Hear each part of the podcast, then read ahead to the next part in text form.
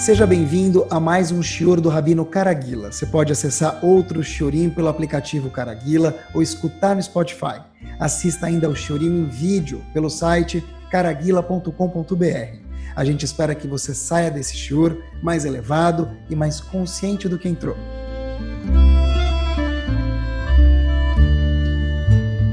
Boa noite, welcome. Na verdade, estava pensando que a gente mora e vive Baruch Hashem, cada um nasce no lugar, no tempo que melhor combina com ele ou com ela. A gente vive no século 21. Eu fiquei pensando os desafios que a gente tem no século 21 são bastante complexos. Na verdade, eu não vivi em outros séculos.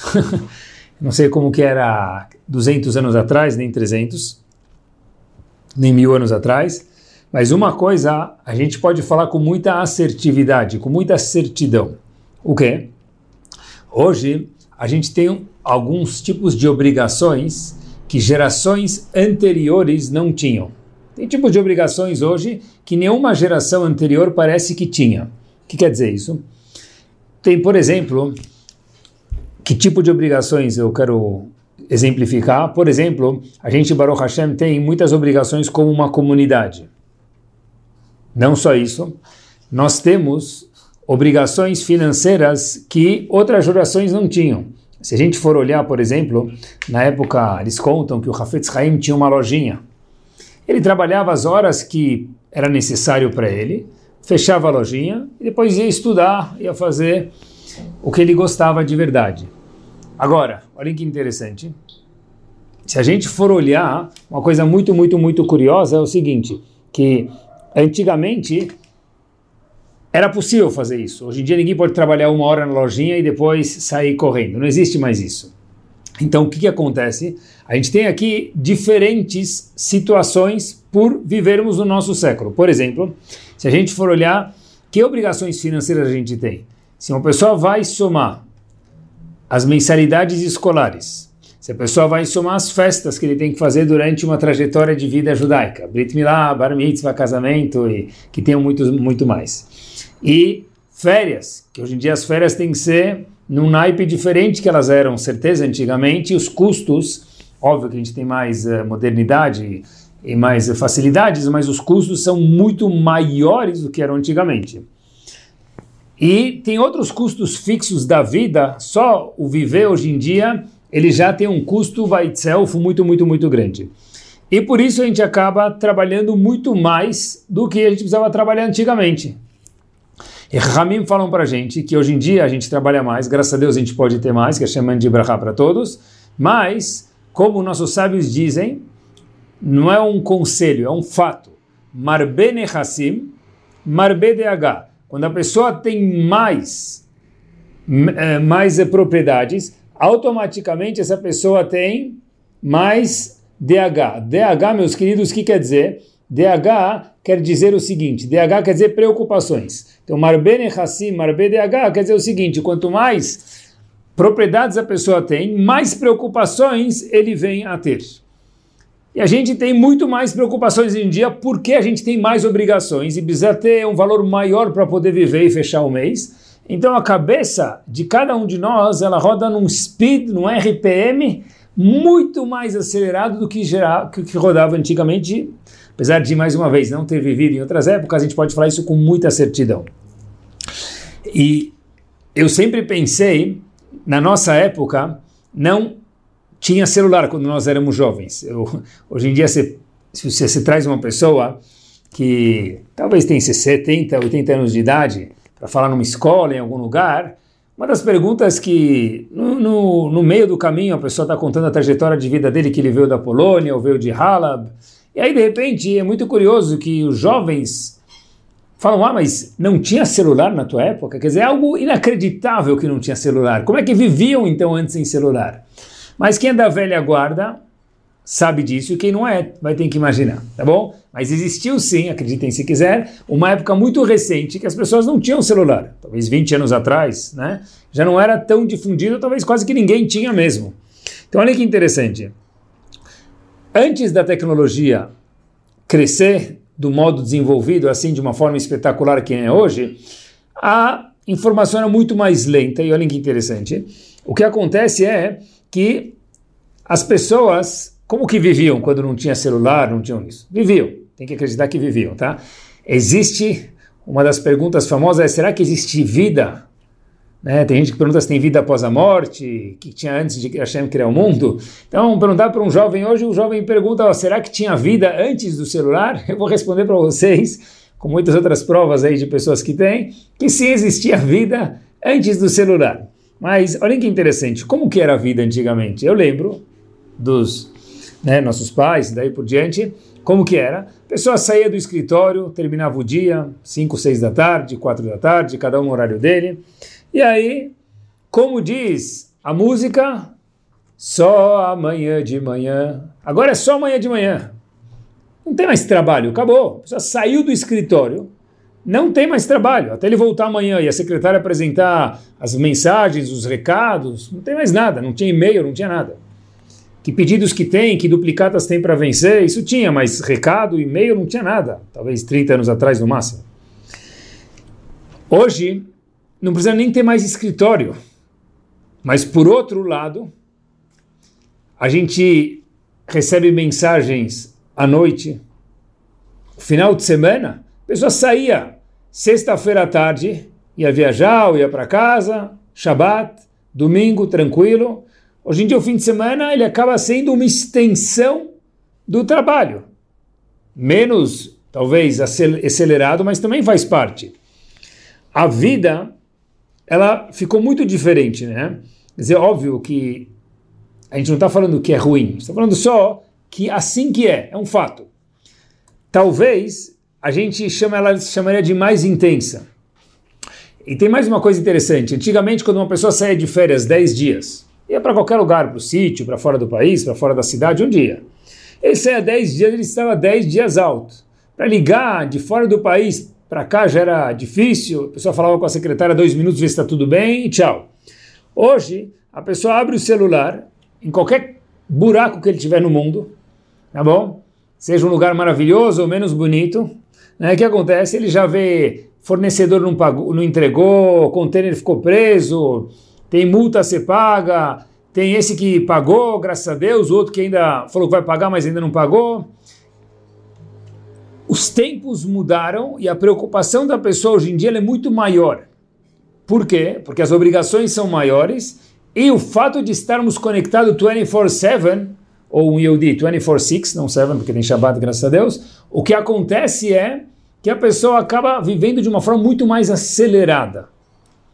Eu fiquei pensando como Hashem espera que nós demos conta de tudo isso.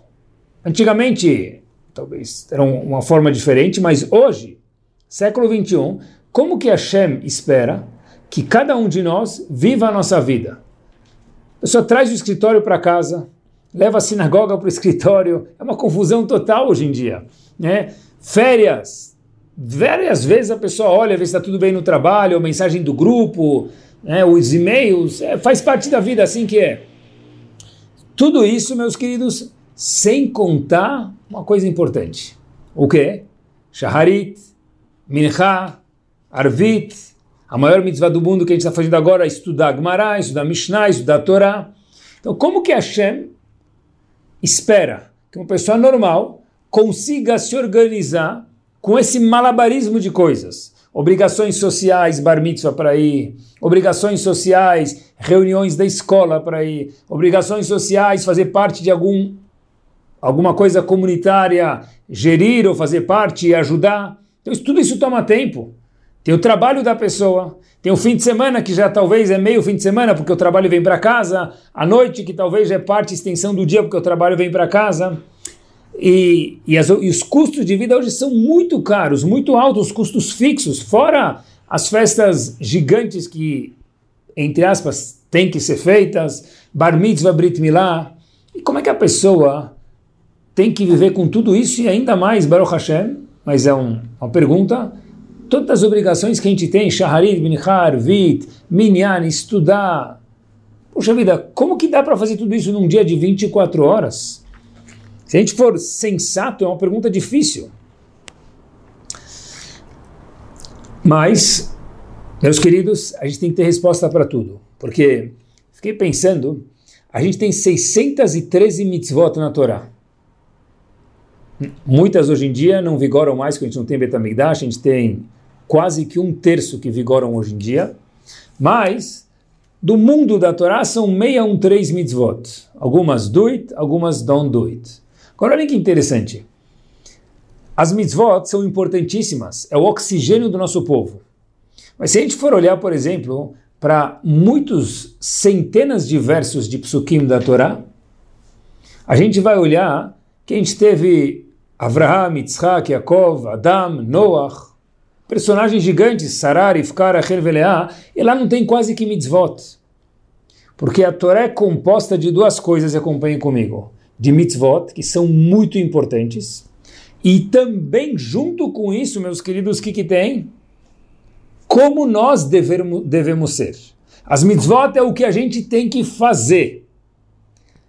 E olhar para os personagens gigantes da Torá, para os acertos e para os erros que a Torá não oculta desses gigantes, é olhar não só o que a gente tem que fazer, que mais uma vez é extremamente importante em mitzvot, mas também como nós temos que ser. Isso a gente olha através de ver de pessoas grandes como Avraham, Sarar, Rachel, Rivka, Yaakov e daí por diante. Então vamos olhar como viver nesse mundo com tudo, com tudo isso de obrigações e como ser uma pessoa saudável ainda. O que a Hashem espera da gente? E a resposta tem que estar no DNA do mundo, que é a Torá, obviamente, né? Então vamos lá. Bezerra Hashem, Bessiata de Quando o povo Yodi foi entrar na terra de Israel, atravessaram 40 anos no deserto, o povo está pronto para passar o aeroporto Ben Gurion, entrar na terra de Israel, atravessar o rio Jordão. E aí, de repente, as tribos começaram a entrar felizes, só que a gente sabe que tem duas tribos e meio, e meia que falaram, olha, a gente não quer entrar. Era Reuven, Gad e metade da tribo de Menashe. Por que eles não queriam entrar? Porque eles falaram, olha, a gente tem aqui fora do rio Jordão, do lado de fora, não entrando em Israel mais uma vez, a gente tem aqui um pasto maravilhoso e é muito melhor para o nosso rebanho. Então, em Parashat Matot, eles foram comunicar isso, essa, esse, esse pedido de ficar fora de Israel para Moshe Rabbeinu. Será que dá? Não dá? Então, Vaikshu Elav, chegaram para Moshe Rabbeinu e falaram o seguinte para ele. Vai Omru, e falaram para Moshe Rabbeinu, Gidrot Tzon Livne Lemikneno, a gente vai construir lugares para o nosso rebanho, alguns lugares para colocar o rebanho, sombrinha, comida para eles. Pó, aqui fora, do outro lado do Rio Jordão, fora de Israel. E termina o passuco dizendo Ve'arim letapeno, e também cidades, casas para os nossos filhos. E no fim a gente sabe que Moshe Rabbeinu aceitou essa petição e essas duas tribos ficaram fora de verdade porque ele considerou isso, falou, tá bom, se vocês não querem entrar e a obrigação de parnassá é importante na vida da pessoa, de sustento, então a gente aceita. Só que Moshe Rabbeinu, ele ficou um pouco chateado, a Torá ficou assim assustada com essa petição da forma que foi feita. O que, que eles falaram? A gente precisa construir um estábulo para os nossos animais e uma casa, né, casas, cidades para os nossos filhos, nossas famílias aqui fora. A pergunta é, o que, incomodou Moshe Rabbeinu com essa frase? E acompanhem comigo, vou mostrar para vocês mais dois episódios muito curtos e a gente amarra tudo junto e aprende uma coisa bastante interessante, eu acho. O segundo episódio, de uma forma muito sucinta, Noah sai da Tevá, sai da arca, depois de ficar um ano full dentro da arca, 24-7 dentro da arca, se ocupando de animais. Normalmente num zoológico tem dezenas de funcionários. O zoológico de Noah era maior que todos os outros zoológicos, porque tinha todas as espécies do mundo, os zoológicos não têm tudo isso, e tinha um operário padrão que era Noah, alimentando, cuidando dos animais. De repente, ele sai, termina uma Mabur, do dilúvio, um ano depois ele sai da arca, e ele vai começar o um mundo do zero, o mundo foi destruído, vai começar tudo de novo. Ele traz um corban, uma oferenda para Hashem, a gente sabe do arco-íris, e de repente Noah fala: beleza, agora mãos à obra, eu preciso povoar o mundo de novo. Eu preciso plantar o mundo de novo. O mundo estava careca, não tinha nenhuma flor no chão. Noah começou tudo de volta. E de repente a Torá conta para gente que quando Noah sai da arca, ele começou a repovoar o mundo e também, de uma forma agrícola, sustento das pessoas, plantar e daí por diante, vai estar que Karem. O Passu conta para gente que Noah plantou um vinhedo. Hashem ficou muito triste. Está escrito, Vayachel Noach Ishadama. Noach virou uma pessoa profana nesse momento, ele foi chamado de Ishadama. Noach, no começo da missão dele, Noach é chamado Ish Tzadik. Não é Tzadik da morar assim, Abu Sakana. Tzadik, Hashem falou, você é Tzadik. E o mesmo Hashem, um ano depois, fala para Noach, depois de entrar na arca, você virou um Ishadama, um homem da terra. E é chamado Vayachel, ele é chamado de Hulin, profano. Mas espera aí, por quê? Ele tinha que cuidar do mundo. Ele tinha que plantar no mundo, senão todo mundo ia morrer de fome. Pelo fato que ele plantou um vinhedo, ele é chamado de uma pessoa profana, uma pessoa simplória, banal. Ele foi do homem do pedestal de ser la creme de la creme, ish tzadik, definido por Hashem once again, e virou Ishadama. Por quê? E o terceiro e último episódio, que eu queria perguntar para vocês também, e a gente amarra os três, e a gente já começa por aqui mesmo, é o seguinte, olha que interessante. Agmará no Tratado de Brachot, na página 35b, traz para gente um dilema. É um dilema que Agmará tinha, meus queridos, mas é um dilema que todos nós temos também na nossa vida. É o dilema que a gente apresentou hoje no Shur e apresenta agora. É o seguinte. Agmará traz para a gente no Tratado de Brachot o seguinte: como uma pessoa tem que se comportar nesse mundo? A pessoa viver 120 anos com saúde nesse mundo, se Deus quiser, mas a vida não termina aqui, a vida continua para a eternidade, depois dos 120 anos muito bem vividos, se Deus quiser. Por um lado está escrito de Zagmará, Loyamush, no Sefer Yoshua, Loyamush Sefer Atrozem Picha, que a Torá não pode sair dos nossos lábios. Quer dizer, a pessoa precisa estar envolvida em Torá. Então, estudar a Torá 24-7. Por outro lado, pergunta Agmará, a gente lê no hino nacional, todos os dias, duas vezes por dia, no Shema Israel, Ve'asavta deganecha vetiroshecha veitzarecha. O que quer dizer isso? Vai colher teu trigo, Habibi. Vai no Bom Retiro trabalhar. Vai para Manhattan trabalhar. Vai para o centro do Rio de Janeiro trabalhar. Vai trabalhar. Mas peraí, pergunta Gumará. Como é que é possível? Tem um passuco que me fala Loyamush Sefer Atrozem Picha. A Torá não pode parar de borbulhar dos nossos lábios, de cantar cada um a Torá. Estuda a Torá 24-7. Mas peraí, o mesmo Hashem disse, Ve'asavta deganecha, vai colher o trigo, vai plantar o trigo, vai importar, exportar, ser vendedor, cada um no, no que gosta, o que sabe fazer, vai ganhar o seu ganha-pão. A pergunta é, então, peraí, são dois psukim no Tanakh, eles precisam coexistir, o que que faz? Diz Rabi Ishmael, como que a gente resolve essa contradição? A pessoa precisa trabalhar e estudar. Saiba conciliar ambos. Quando a Torá falou estuda, sempre que você puder, 24-7, estuda. Estuda. Enquanto você não puder, que você estiver trabalhando, então não tem o que fazer, você precisa cuidar do seu sustento, faz parte da vida e faça isso com um sorriso. Procure deve ser que a Gomara está falando para a gente, tem dois lados. Procure, acompanhe comigo agora, balancear as duas tarefas. Porque não dá para estudar o dia inteiro, infelizmente. Mas por outro lado, felizmente, a gente precisa trabalhar, Baruch Hashem. Então, procure balancear. Por isso que inventaram o amortecedor. Faz um molejo dos dois. Trabalha, tenta estudar o máximo que você puder. Quando você estiver livre, vai estudar, que é a coisa mais gostosa do mundo, mais deliciosa do mundo. Mas, quando precisa trabalhar, faz isso com um sorriso. Tem que balancear os dois. Olhem que curioso. A gente mencionou no, faz um, alguns minutos atrás, quando aquelas duas tribos e meias ficaram fora de Israel, Reuven, Gad e metade de Menashe, eles falaram, a gente quer ficar fora. Moshe Rabbeinu falou, ok, perguntou para Hashem, viu, ok. Deixou eles ficarem fora com um sorriso. Só que Moshe Rabbeinu ficou muito triste com a forma que eles pediram. E a gente perguntou qual é o problema. Porque o povo lá falou, vai Elav, chegaram para Moshe Rabbeinu e falaram da seguinte forma, vai Omeru, Gidrot Tson Nivne a gente quer construir lugares para o nosso rebanho, e pó, aqui fora, do, fora de Israel, logo de, antes do Jordão, Ve'arim letapenu, e cidades para os nossos animais. Moshe Rabbeinu falou só um segundo, que você está preocupado com sua parnassá, com seu sustento, makes a lot of sense, faz sentido. Ok, mas você primeiro falou, eu quero construir para o meu rebanho, vírgula, e depois para a minha família? Peraí, cadê o equilíbrio? Cadê a ordem de importância? Pode ser que a Parnassá é muito importante, ela é mesmo. Mas você não vai falar primeiro do jeito fraseado para Moshe Rabbeinu incomodou muito, ele machucou ele. A Torá aponta isso para gente. Ficar fora não incomodou. Eles ajudaram a conquistar a terra de Israel e logo ficaram fora. Moshe Rabbeinu falou, ok. Mas a forma com a qual foi dita, ah, peraí, a gente precisa se preocupar com os nossos animais, ah, ah, e também nossa família. Um minuto. É a família e os nossos animais.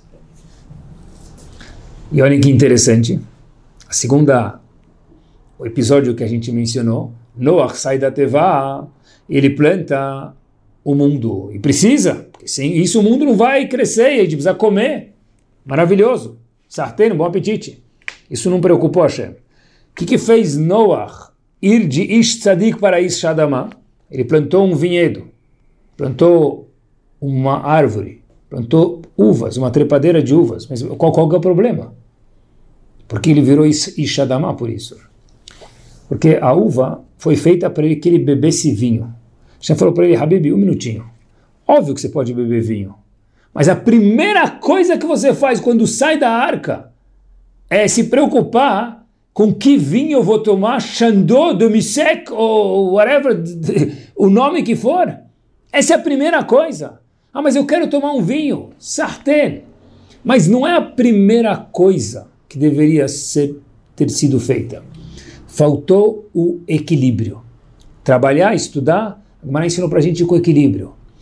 Reuven, as tribos fora, ok. Mas espera aí, se preocupa antes com os filhos, depois com o rebanho, ou pelo menos os dois juntos. Noah tinha que replantar o mundo, claro. Sem isso a gente não vive, comer, bom apetite, curte a comida. Mas um minuto, a primeira coisa que te interessa, Noah, logo que sai da Tevá, no plantio é o vinho, porque sem vinho eu não consigo viver? Habibi, como assim? Você acabou de sair de um ano da Tevá, é isso que sobrou? Foi a falta de equilíbrio nessas situações que incomodou Moshe Rabbeinu no caso de Reuven, incomodou Hashem no caso de Noah. Isso tem tudo a ver com o que a gente perguntou que olha, a gente tem muitas obrigações hoje em dia e daí por diante, a gente está sempre ligado, tem que viver numa rotação alta. E como que faz essas obrigações com obrigações judaicas, com mitzvot? É muita coisa, é verdade. É um desafio grande. Mas a gente consegue, por isso que a gente está aqui. Na verdade, a Hashem está falando para a gente o seguinte, meus queridos. Quando a gente vê uma gangorra, fiquei pensando, ela sobe, desce, sobe, desce. E o legal é que ela sobe e desce. O problema é se fica um, uma pessoa muito gorda de um lado e a outra magrinha do outro, que ela vai ficar sempre em cima, vai começar a chorar. A criança vai começar a chorar, porque ah, não tem graça brincar assim. O legal é quando tem uma certa flexibilidade da gangorra, um certo equilíbrio. Na vida é exatamente a mesma coisa. A Shem fala para a gente, olha, o que eu quero de cada um de nós, e especialmente na nossa geração, é importantíssimo procurar uma forma saudável de equilibrar todas as grandes e inúmeras obrigações que nós temos como pessoas, como cidadãos, como Yehudim, como parte de uma comunidade, como pagador de contas, como pai, como mãe, como tudo isso aqui junto. Se a gente for olhar um passo adiante, o Nazir, famoso Nazir, aquele homem que se abstém de três coisas, não tomar vinho ou uva, o Nazir não pode ter nenhum contato com alguém que nada de falecidos e o Nazir não pode cortar cabelo. Pronto. Agora, o Nazir tem que trazer um korban no, no, no fim da Naziru dele chamado Hatat. Hatat vem da palavra Hit. E nossos sábios perguntam, acho que é muito famoso isso, se não for que fique agora, qual o pecado que ele fez para trazer um korban hatat, het, que het ele fez? Ele se absteu de alguns prazeres materiais. Ele cresceu com isso. Então, mesmo que na hora talvez tenha sido necessário, Hashem falou para ele, olha, o seguinte, traz um korban, porque um pouco de pecado tem. Qual? Hashem falou, olha, o que era para proibir para você, eu já proibi. Se você precisou de alguma coisa a mais para se proibir, criar mais proibições, mesmo que foi por uma razão louvável que você quer se aproximar de mim, Hashem falando, ok. Mas lembra que é só um, algo temporário. E para isso, traga um Korban Hatat. Depois de 30 dias que terminar sua Nezirut, seu processo de Nazir. Por quê? Porque você teve que se abster de coisas que eu havia permitido. Hashem não proibiu o vinho da gente. Só que ele falou, bebe vinho. E o Nazir se proibiu. Ah, então Noah, um minuto bebe vinho, mas não viva dentro de uma garrafa de vinho. Beba vinho, se você acha que é importante, sartén, mas não é beber com moderação. É mais do que isso. E quando um dia a pessoa foi fim de semana e não tinha aquele vinho que ele gosta, o fim de semana deixa de ser fim de semana? Se ele deixa é porque perdemos o equilíbrio. E não é fácil, pessoal. Manter essa gangorra alinhada é muito difícil. Em todos os termos, religiosos, financeiros, emocionais, tempo. É, Para viver no século XXI hoje, todo mundo que anda na rua tem que ser um maravilhoso malabarista. A gente vai no semáforo ver aquelas pessoas fazendo malabarismo. Eu acho que eu não consigo fazer nem com duas mexericas. Eu não sei como eles fazem com tantas. É um, é um dom que eles têm, maravilhoso. Mas a gente, cada um de nós, é muito mais do que isso. A gente faz com centenas de mexericas por dia, porque são as crianças, é o marido, é a esposa, contas a pagar, sinagoga, filá, estudo. Mas tem que procurar o equilíbrio dentro disso. Uma das brachot que a gente faz diariamente, quer dizer, algumas vezes, é a Sheriatzar. Essa brachá é feita depois que a pessoa faz as necessidades, homem ou mulher, não faz diferença.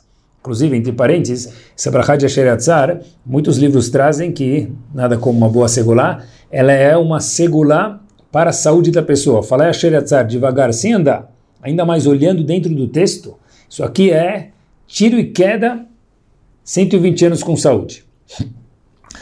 O fim dessa brachá de Asheratzar ele, a Braha termina, a Braha tem 45 palavras, ela termina Baruch Hashem, Rofechol Basar, que Hashem cura o corpo da pessoa através dele poder ir no banheiro, porque senão a pessoa ficaria com toda a sujeira dentro e não conseguiria viver. Rofechol Basar, e termina a Braha, uma fli lasot.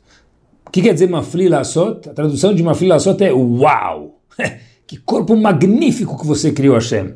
Que master! Mafli lasot é Uau, que feito power que Hashem fez, que é o corpo de cada um de nós. Agora, qual que é o uau? Então, o Shulchan Aruch, eu acho que, se não estou enganado, é a única barra que o Shulchan Aruch explica essa. Ele traz muito extensamente a, a explicação do Asher Yatzar. O Shulchan Aruch conta para gente que uma Sot, que é o uau maravilhoso, o que, que se, a que se refere isso? Nessa brahá é um, duas coisas. Primeiro é o corpo, o funcionamento do corpo é algo magnífico, que a tecnologia nunca chegou perto até hoje. E o Rema explica esse Mafilasot de uma forma também. Olha o que ele fala, pessoal. Diz Moshe Irseris, o Rema, o seguinte, o que é Mafilasot? O que é maravilhoso? O que é uau? É que dentro de uma pessoa tem algo chamado Guf, corpo, e Neshama, alma que tem o material e o espiritual. E diz o Rema, o que, que é mafilação, o que, que é uau, o que, que é estrondo, o que, que é maravilhoso? O fato de coexistir o físico, o material, junto com o espiritual. Por que é tão maravilhoso? Porque eu acho que a resposta é porque precisa de um balanço. Porque se ficar só do lado do material, a gente fica corcunda de um lado. Se ficar só do lado do espiritual, fica corcunda do outro lado. Então, coexistir a coisa, a Neshama de cada um de nós é um pedaço de Hashem. E o corpo é a coisa mais mundana do mundo. Como é que coexiste um com o outro? É o equilíbrio. Quanto a gente alimenta um pouco cada um deles. se der comida só para Neshama e não para o corpo, o corpo cessa de existir, está errado. Se a pessoa só cuida do corpo, coitado. Se a pessoa não cuida do corpo também, coitado ou coitada. Então, qual que é? O Rambam fala para gente, Oil veiota guf bari veshalem Hashem, diz o Rambam, o corpo estar saudável é parte de Avodat Hashem, diz o Rambam. Mas, por outro lado, deve ser que só cuidar do corpo, fazer ginástica, comprar roupa, estética, day use, acupuntura, e a Neshama fica em 15º plano, também não está correto. Então, qual que é a solução? É o balanço, mais uma vez, o equilíbrio. Nós temos 24 horas por dia. Tem comunidade, fazeres financeiros, prazeres, que são importantes, obrigações, trabalho, ginástica.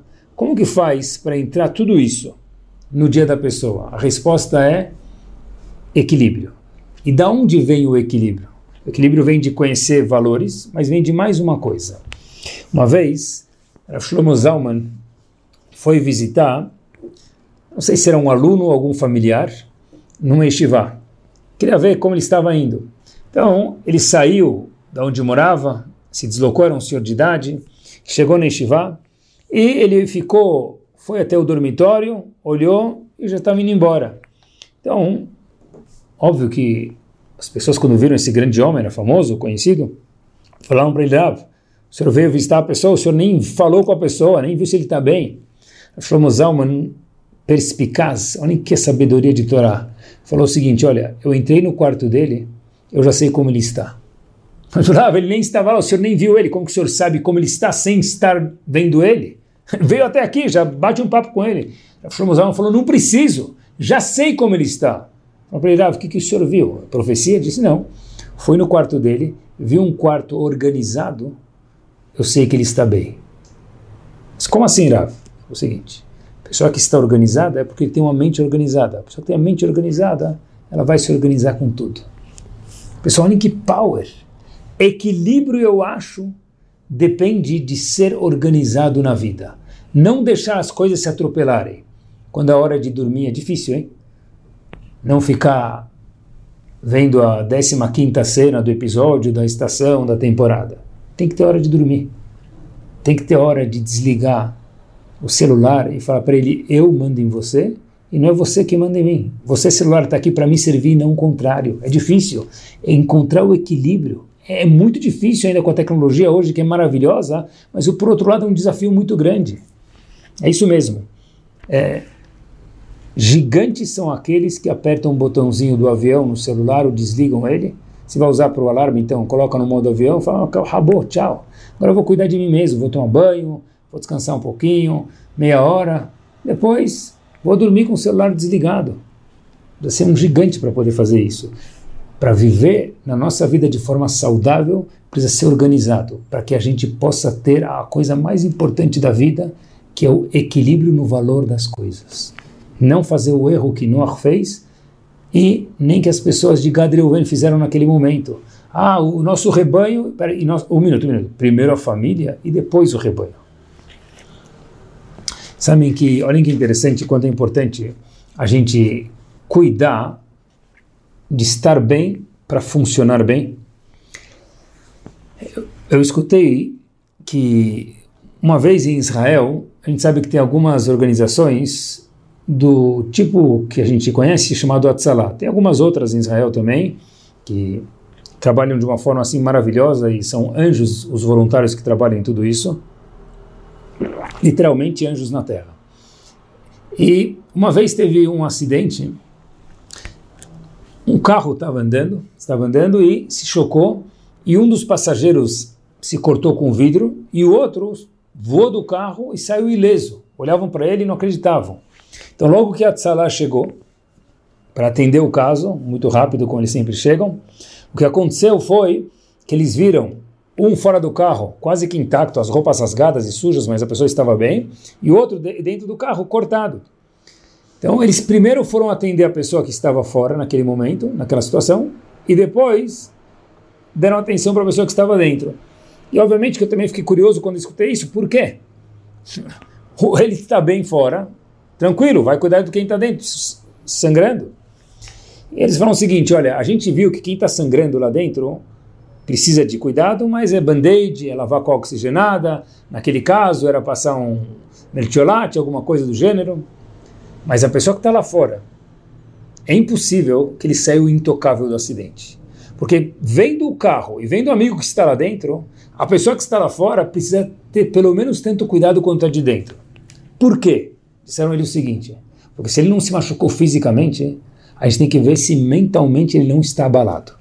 Então a gente vai acalmar esse aqui, conversar com ele, enquanto que alguns também vão devagarzinho lá atender o moço que está dentro do carro e precisa lavar o braço, passar oxigenada, dar um carinho. Mas olha que interessante, pessoal, aprendi algo magnífico aqui. Que não é só meu corpo estar tá bem, minha cabeça precisa estar bem. E olha que gênio foram essas pessoas. Ele também precisa de atenção. Ah, mas ele saiu ileso. Alguém viu o que está dentro da cabeça dele? Alguém viu o que ele viu, como ele saiu e como ele está? Dá uma atenção para ele, vê se de fato ele não precisa de alguma ajuda. Esse talvez seja o equilíbrio entre o Guf e a Neshama. Procurar o molejo, a cabeça e o corpo. A Aruhaniut, a espiritualidade e os prazeres. Só cuidar dos prazeres vira não ser humano. Só cuidar, não ser humano que Hashem quer. Só cuidar da Neshama também não é o que Hashem quer, porque Hashem deu um corpo para a gente. Então qual que é a solução? O equilíbrio, a organização. E isso vai para muitas coisas na vida. Olhem que, olhem que, olhem que, olhem que power, meus queridos. A gente faz isso quase diariamente, ou diariamente. Gastar versus economizar. Tem que ter um equilíbrio. Não é só gastar e não é só economizar. Dormir e acordar. Tem que ter um equilíbrio. Ah, eu, eu durmo duas horas por dia. Mas peraí, então, se for de dia e de noite. né? Então, a pessoa precisa procurar um equilíbrio. Dormir pouco faz muito mal. Dormir bastante também é perda de tempo. A vida, cada segundo vale ouro aqui. Vai ser difícil, hein?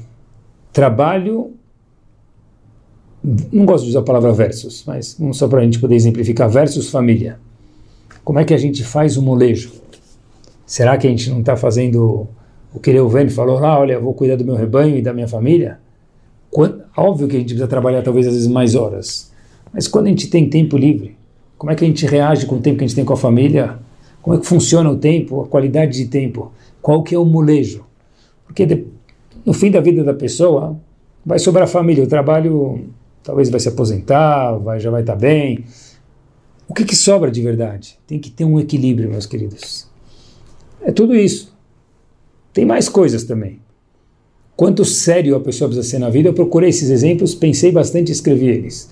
Quanta seriedade a pessoa precisa ter na vida e quanta leveza precisa ter. Uma pessoa que é só leve, ela é chamada bobo, de acordo com a Torá. Uma pessoa que é muito séria, parece segurança de, de barzinho, assim, com óculos escuros, está sempre sisudo, também não é o que a Hashem quer. Precisa saber sorrir e precisa saber, às vezes, ser um pouco mais duro. Quanto? Tem que ter equilíbrio. Quanto tempo tem que dar para a comunidade e quanto tempo tem que dar para si próprio? Cada situação é uma situação. Cada vida é uma vida. Mas precisa ter os dois, precisa ter um equilíbrio. Não pode ser só eu, não pode ser só a comunidade. Não, claro que não. Não pode ser só o trabalho, não pode ser só a família. Não pode ser só dormir, não pode ser só não dormir. Não pode ser só guf, não pode ser só Neshama. O que precisa é, de vez em quando, pensar que é o que a gente está fazendo agora. Só o fato de escutar sobre isso, a gente acaba já ajustando os graves e os agudos da nossa cabeça. E o mais top é que quanto mais a gente estuda, mais a gente vive, mais a gente aprende de Hashem, mais a gente aprende dos avós, fazer mitzvot e ser os avós, mais a gente regula e harmoniza o equilíbrio. Porque olha que interessante, a gente encontra um equilíbrio com 20 anos de idade, com 15 anos de idade, com 20 outro, com 25 outro. Conforme a gente vai amadurecendo, vai aprendendo, esse equilíbrio vai mudando. Isso é a coisa mais bonita do mundo. Porque o que, que é luxo, por exemplo, e o que, que é necessidade? Não tem resposta. Depende da pessoa. O que a gente se acostumou virou necessidade. E o que a gente não se acostumou é luxo. A palavra luxo e necessidade é muito subjetiva. Às vezes, viajar algumas vezes por ano, cada feriado que tem agora, a pessoa ficar sozinha é chato, então tem que viajar. Então, tem que viajar é uma obrigação. O luxo é fazer alguma coisa glamurosa demais. Para outros, não. Para outros, é, comer sushi é luxo. Cada pessoa é diferente. Para outros, não. Comer sushi é normal já. Tem que ter outra coisa. Né? A palavra luxo e obrigação, ela é cada vez... De novo, mas tem que ter um equilíbrio. Até onde a gente vai chegar. E muito interessante é o seguinte, que isso não é fixo, porque a gente vai crescendo, como eu falei para vocês, e também tem uma coisa muito importante. O que é ok para ela, importantíssimo isso, ou para ele, não necessariamente é saudável para mim. O fato é que eu vi ela estudando tanto tempo, ele estudando tanto tempo de Torá, ou ele rezando desse, desse jeito, dessa forma, ou gastando, ou não gastando, ou acordando ou dormindo. Não existe aqui macaco Simão, não dá para copiar os outros.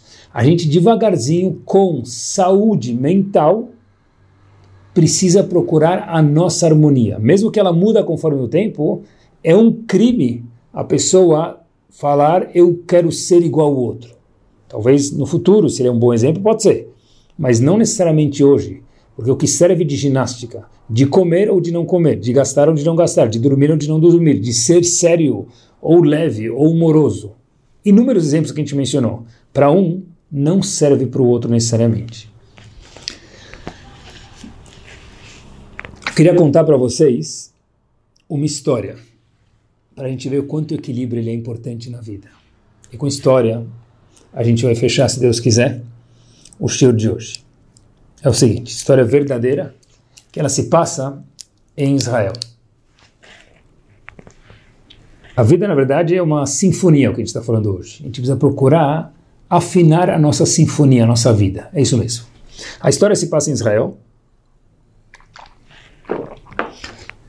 E óbvio que cada um de, é um de nós é um maestro, né? Isso é o mais importante. então vamos lá.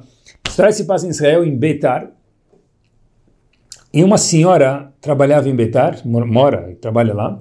Liga um vizinho dela e fala o seguinte: Olha, eu sei que você está indo para Jerusalém porque você trabalha em Betar e vai para Jerusalém, diariamente vai e volta.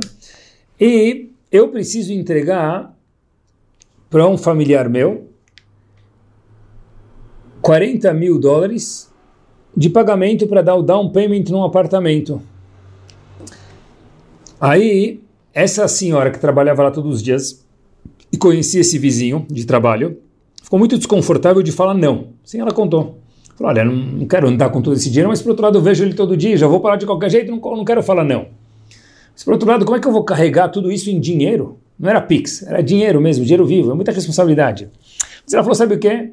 Vou colocar na minha maletinha, vou pegar uma maleta um pouco maior, uma mala um pouco maior, eu levo no ônibus comigo, Betar do Yerushalayim, chegando lá, a moça vai estar tá lá para receber o, o dinheiro lá para quem precisa ser dado. Ok.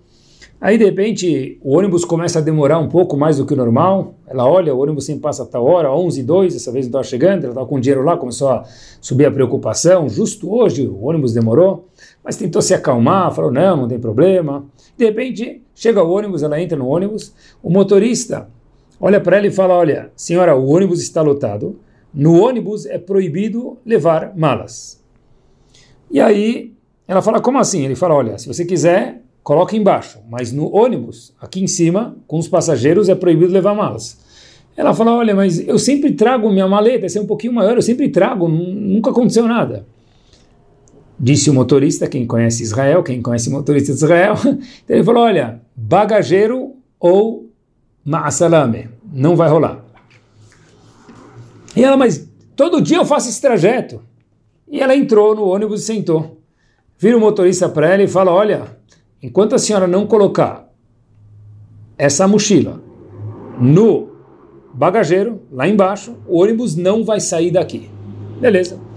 Nem todo mundo tinha escutado esse comentário do motorista para essa passageira, estava levando aquele dinheiro todo lá na mala dela, e não, óbvio que não dava para colocar no bagageiro sem deixar sobre o cuidado dela. Então, ela esperou, falou, tá bom. De repente todo mundo começa a falar para o motorista o que está acontecendo. O motorista falou, olha, enquanto que essa moça estiver com a maleta dela aqui, não tem nem espaço para as pessoas, ela ainda quer trazer a maleta dela, deixar aqui em cima, então não dá. Ela falou, puxa vida, eu não tenho como abrir a maleta agora, tirar o dinheiro, colocar no meu bolso, todo mundo vai olhar, pior, pior a situação. sabia o que fazer, e o ônibus ficou parado 10 segundos, 20, 30, 1 minuto, 2 minutos, 3 minutos, 4 minutos. De repente o ônibus começa a entrar em ebulição, as pessoas têm coisas para fazer, então, tem gente atrasada. E a moça estava sentindo muito desconfortável, que por causa dela estava todo mundo demorando no ônibus.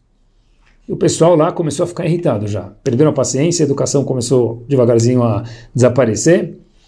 E o motorista vai lá para falar uma vez, ó, oh, Giveret, senhora, se você não descer essa mochila, ou não descer do ônibus, o ônibus não vai sair do lugar. Ela pensou consigo mesmo, viu que não tinha mais jeito mesmo, não dava para convencer aquele cara, não tinha diálogo, o motorista estava muito, muito, muito, muito convicto do que ele falou.